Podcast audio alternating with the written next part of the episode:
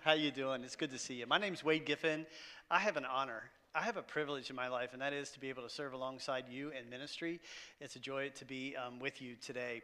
Um, as Pastor Kim has indicated, we are going to be talking about um, the fifth, if you're keeping score, of six, uh, in no particular order uh, of our core values that we're embracing here at Trinity to help define who we are and what God is calling us to do. If you're following along, um, I'm going to be reading a, a, um, a, passage from the Gospel of Luke.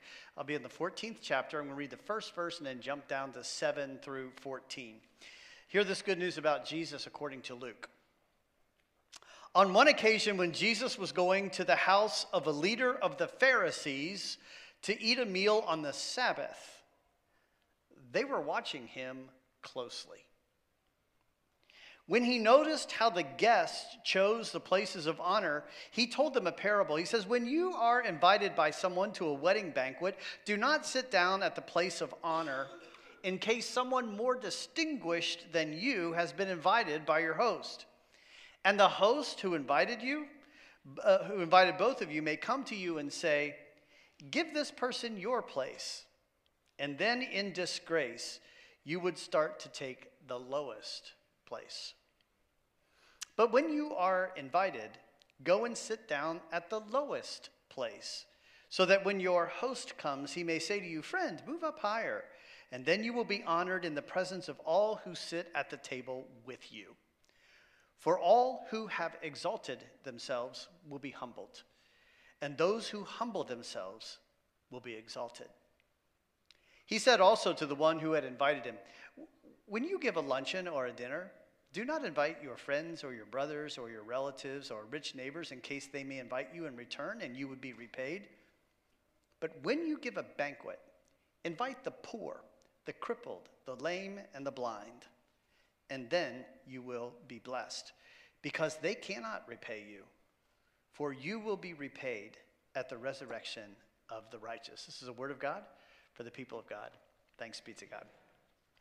Do any of you all know the name Fred Craddock? Does that ring a bell for you? Uh, Fred passed away really rel- relatively recently, and he was a professor, a preacher, he was an author, kind of one of those big names in the Christian family. And he wrote about a story about when he was vacationing with his wife in Gatlinburg, Tennessee. Have y'all been to, any y'all been to Gatlinburg? Yeah, well, that's, I will tell you that's where our honeymoon was. So that's all we could do seminary students, right? So we wrote this story, and I'm going to I'm gonna give you a little paraphrase of, of, of, his story. He said, We were at dinner in a restaurant out from Gatlinburg near the small community of Cosby. We were in a rather new restaurant called the Black Bear Inn. It was very attractive, and we had an excellent view of the mountains. Early in the meal, he writes, an elderly man approached our table and said, Good evening. And I said, Good evening. And he said, Are you on vacation? And I said, Yes. But under my breath, I was saying, It's really none of your business. Where are you from? He asked. We're from Oklahoma. What do you do in Oklahoma? Now, under my breath, but almost audible, I was saying, Leave us alone. We're on vacation. We have no idea who you are. Uh, someone in our earlier service who was visiting from Tennessee said, Remember, this is Tennessee. and I said to him, I am a Christian minister. And he said, What church? And I said, The Christian church. He paused a moment and then said, I owe a great deal to a minister of the Christian church. And he pulled out a chair and sat down. And I said, Well, won't you have a seat? I tried to act like I really sincerely meant it, but I wasn't really sure. I, I didn't know this person. And then he began to tell a story. He said, I grew up in these mountains. My mother was not married, the whole community knew it. I was what was called an illegitimate child. And in those days, that was a shame, and I was ashamed. The reproach that fell on her, of course, fell also on me. When I would go into town with her, I could see people staring at me, making guesses as to who my father was. At school, the children said ugly things to me, so I stayed to myself during recess. I ate my lunch alone. He went on to tell the story. He said, When I was in my early teens, I began to attend a little church back in the mountains. It had a minister who was both attractive and frightening. Is that me? he had a chiseled face and a heavy beard with a deep voice. I went to hear him preach, and I don't know exactly why, but it did something for me. However, I was afraid that I was not welcome. So I would go just in time for the sermon. When it was over, I would move out because I was afraid that someone would say, Hey, what's a boy like you doing in a church? One Sunday, some people queued up in the aisle before I could get out, and I got stopped. And before I could make my way through the group, I felt a hand on my shoulder, and it was a heavy hand. It was that minister. I trembled in fear. He turned his face around so he could see mine and seemed to be staring for a little while. I knew what he was doing. He was trying to make a guess as to who my father was. And a moment later, he said, Well, boy, you're a child of. And then he paused. I knew it was coming. I knew my feelings would get hurt. I knew I could never go back there again. He said, Boy, you are a child of God. I see a striking resemblance in your face. And then he said, Now go claim your inheritance. And the man says, I left the building a different person. In fact, it was really the beginning of my life. Craddock goes on to write about that experience. He said that he was so moved by the story, he had to know who this guy was. And he said, Well, what's your name? And the fellow said, I'm Ben Hooper. And it was then that Craddock says he was, he was remembering that his father used to talk about how the people of Tennessee had twice elected as their governor Ben Hooper. You see, Governor Hooper had carried around with him years of shame. He had felt looked down on, unloved, unlovable, and in the moments that he heard the words, You are a child of God, he shed those feelings. He started anew. It changed his life. It changed his mindset. He found his place. He found love. He found inclusion. He found welcoming. He found belonging. And isn't that what we all want? Don't we all want to know in our souls that we are valued, that we are appreciated, that we are wanted or loved, that there is in the community a place, a place for us. Friends, that kind of love is not always easy to find in this world, amen? And as much as we as churches are called to offer a different kind of welcome and including and love, we often fail at that. You know, Jesus had a lot to say about that reality. Jesus, Jesus was an includer. He was keenly aware of those who others did not see or refused to see. Jesus was aware of those who were overlooked, or worse yet, were being excluded because of something about who they were. He looked for those who society ignored or left out or even oppressed. Now, in Luke's gospel, among all of the four gospels, we probably see these constant reminders and glimpses of this more than, than in the others, where Jesus was doing this. And today's text that I just read for you, that's a perfect example from it. Um, I, y'all listen to podcasts? I, I love this podcast called Awesome Etiquette. Do any of the rest of you listen to that? Okay, I'm the only nerd that listens to Awesome Etiquette, but that's okay. You'll listen to it now. Um, by the Emily Post Institute. And um, in some way, when I read this text, the first part, that parable, felt like a page from an etiquette book for when you go to a party.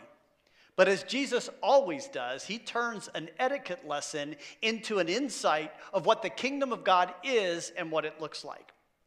So while they're all getting settled at the dinner party, Jesus notices something. He notices how guests were clamoring for the seats of honor, the best seats in the house, much like I noticed y'all do this morning, right? Apparently, there were no name cards at the table, so it became a bit of a free for all, people scrambling to get the good seats.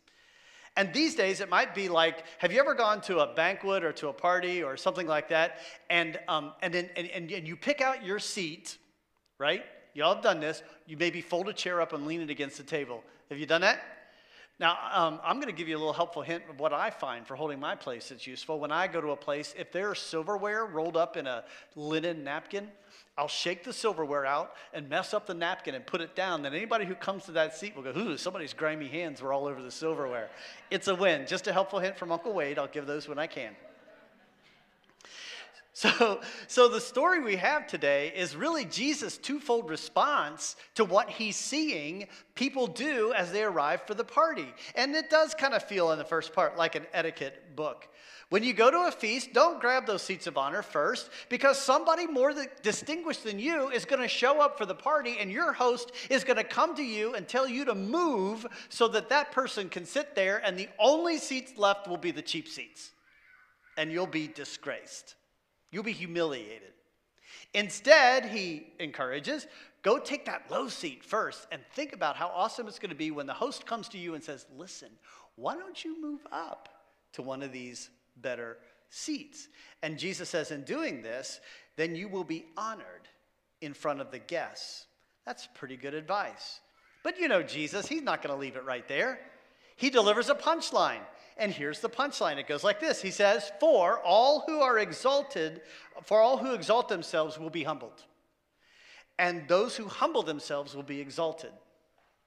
The exalted will be humbled, the humble will be exalted. Another way that we might say it today is that the high will be brought low, and the low will be brought high in the kingdom of God. Humility was kind of a rare thing in that culture, maybe ours as well. But Jesus is making the point that humility is a mark of a Jesus follower. So, following Jesus means more than just avoiding embarrassment of having to go to the cheap seats at the party. You see, Jesus is showing them that there's a priority switch, a priority switch that is required. And often that means how we see and handle others. So that's the first response. What was the second response? Well, he pushes it even further. He goes over to the host himself. And this isn't a parable, he's just given flat, right out uh, uh, um, advice to him. And uh, when he speaks to him, he's speaking to that guy. Why do we see him speak to that guy? Well, because that guy is the one who holds the most power. He's the host, he holds the most power. He is the one who um, is the one who has the control in that moment. And being the person with the most power and the most control, he gives advice um, to the host that undermines this grappling for status and position and power at the risk of other folks. However, they came to have their position or their privilege in the moment, he speaks to it. He teaches, he says, don't invite the obvious people. You know, your family, your friends, the rich folks in town, because you'll get some payback later. That's not the motivation. He said instead, Jesus calls for inclusion of those who could never return the favor, those who may not be invited to any party, those who cannot return an invitation. And just so folks don't wonder who those people are, Jesus names names.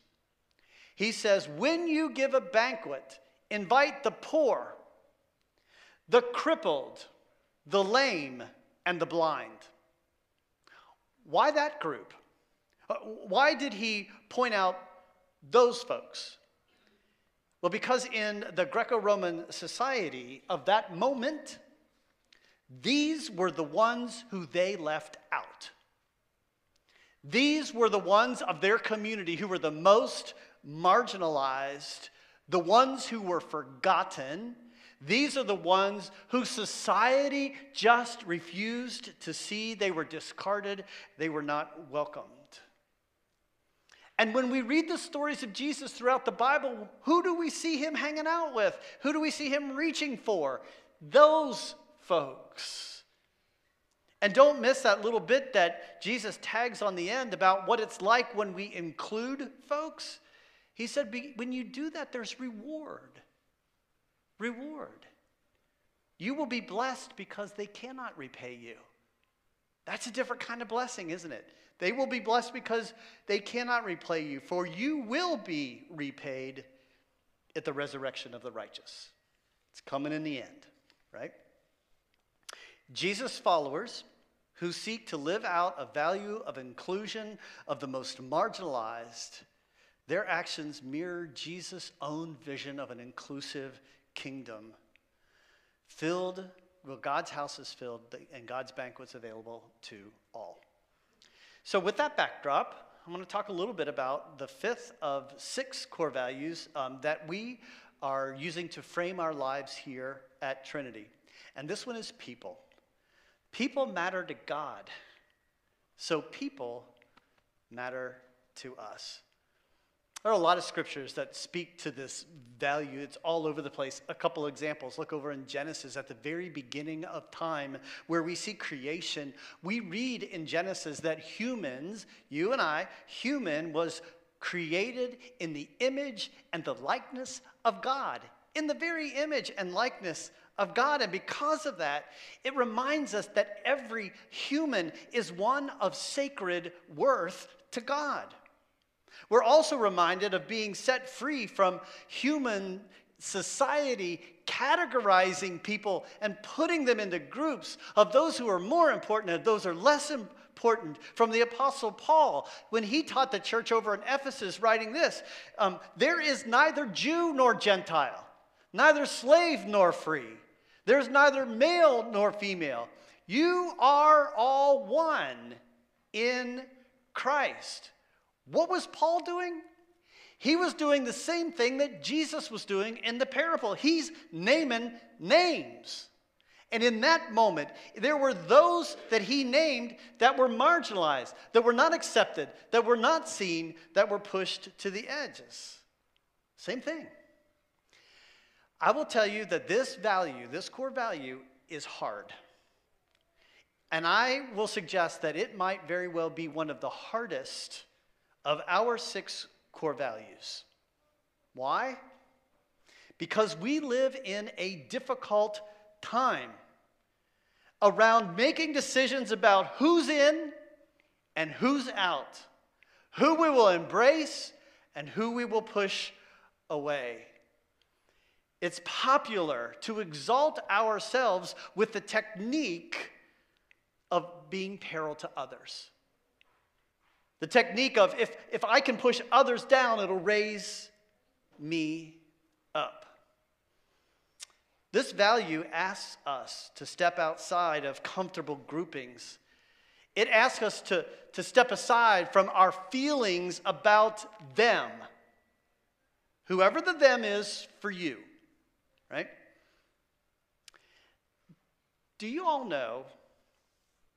Do you know that there are a lot of folks who are absolutely frightened of churches. That there are people who have been hurt because of churches, find themselves unsafe to be in a church, feeling like reaching for Jesus through a church community would never be possible for them. It's hard for us to imagine because, for the most part, we're a pretty homogenous group and we kind of all fit in here. But we want to be a church that is a place where anyone, anyone could come to know Jesus, rediscover, reconnect with Jesus, and know that it is a community that is safe, that is welcoming, and then includes them as well. So, what does it look to be a, look like to be a church like that? Well, in our core value, our team wrote that out. And you know what we did? We named names. Name names, just like Paul did, just like Jesus did. Because at any time in history, there are those who need to hear them called out as being persons we will include.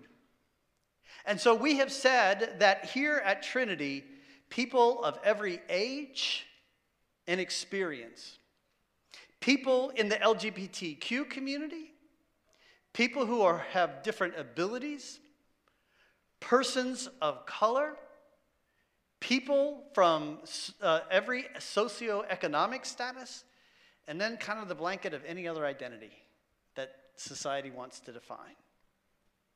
So we want to have a safe, welcoming environment for all, especially those who the Christian church has traditionally left out, looked over, and sent the message that they are not otherwise welcome or included. We want to meet people where they are. We want to be a church that designs practices that will ensure that people can fully engage, are welcome, and can participate in a journey with Jesus. And I, as I've said, this value might be one of our steepest climbs here at Trinity. But you know what, y'all? I believe in us. Do you believe in us? I believe in us. This value has named names that may make you feel uncomfortable. In fact, may have named some names that are a bit of a trigger for you. And you know what? That's okay. That's okay.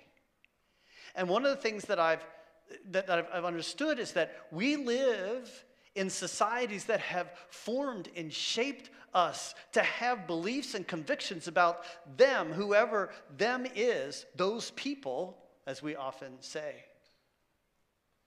But how often we forget that every single person is beloved by God. Every human is a life of sacred worth. And yet, the Christian church has forgotten this, has not always been welcoming or making the church a safe place to explore a relationship with Jesus and feel like being a part of a community of faith. So, this value, let me frame it this way this value is not asking you to change beliefs or convictions or positions that you've had on some things. It may happen. But this value is asking for you to make a change, and that change is to make a change in priority. That we, we, we would put a higher priority on being that welcoming, including place of all people, no matter who they are or where they come from, so that they can discover Jesus, explore a relationship with Jesus, can grow in grace right along the side the, of the rest of us in an authentically welcoming community, to put people as a higher priority than our personal position. Does that make sense? That's, that's the ask. Now, there are some that we have named when we named names that, thank God, don't require us to wrestle with our beliefs or convictions. It just requires us to pay attention to recognize, to, to make shifts in our practices that will be inclusive to all. I'm going to give you an example of how, right here at Trinity, we're already working this core value. Now, you probably remember a few weeks ago, Pastor Kim had put out invitation for two different meetings where people could come and explore what it would be like to live this core value out um, as we engage in ministries with persons with disabilities. Um, I want to say thanks if you participated in that. And um, Pastor Kim was really, really encouraged uh, through out of that. And as I understand, there was a mix of, of people there. There were those who, um, who were there because they were personally affected or experienced a disability. But there were also persons who came who wanted to be allies who wanted to make sure that we made this inclusion in the life of the church. And that's what began to happen. So these conversations were helpful in so many reasons. Obviously, there's the overt things that we know that we do that keep people out. But, but there was a, something else that was discovered in that, and that is um, that, that there are these moments where we inadvertently um, put up these barriers. So let me tell you one specific story. There was a woman who joined that conversation by Zoom on the Zoom version of that story. And Pastor Kim realized and met her, and she told her that she comes from a state out west. Googling for churches, found our church, and then checked out our website and with her devices found it to be a, an accessible website and then our worship services found them to be accessible as well and really encouraged us around that but she also shared with us there are moments that it's difficult for me as a person who's blind for example you all play a lot of videos and show a lot of slides that have beautiful music words on the screen but what about a person who can't see right? Well, as we began to think about that, um, that's why Pastor Kim gave a description of the Love the 614 video. We would also, because they can imagine what that looks like. And then later on, we have another video where there's a voiceover so that that can be heard. That's an immediate response that will include someone else, removes a bar- barrier. And that's what we want to be about. People matter to God, so people matter to us. So that brings us to this table. Um, Chris, if your team wants to go ahead and get ready for some music, that's perfectly fine. Um, brings us to this communion table today. Y'all, look at this table. Is there a better image for what um, our lives of faith can look like than this, than this table of, uh of communion? But you see, there's something about the communion table. Um, I say it over and over again, but I like to say that the communion table is a great leveling agent. It's a leveling agent. Um, at the Lord's table, there are no seats of honor. So there's no good seats and cheap seats. Not at the Lord's table. At the Lord's table, we all see eye to eye, all at the same level, as sacred worth children of God. At the Lord's table, the exalted, the exalted are humbled, and the humble are exalted. The Lord's table gives us a glimpse, the Lord's table gives us a taste of the kingdom of God that Jesus inaugurated, of what can be. So the invitation is to come today, to come to this table. Maybe you've noticed that there's a there's a not a matching set of seats around this table. Our hope is that when you look at this table, you could find a chair that says you're included and that you have a seat, a seat at the table. Whether, whether you're a person that feels more exalted or one that feels like you're more humble, when you sit on that seat, it's going to change. And it'll all be the same. My friends here at Trinity, it is my prayer, my hope that as we come and receive communion today, that we'll mark this moment in our history. And we'll say, this was the beginning of embedding a core value where all people are welcome, all are valued, all are included, and all come to know Jesus. Because people matter to God and people matter to us.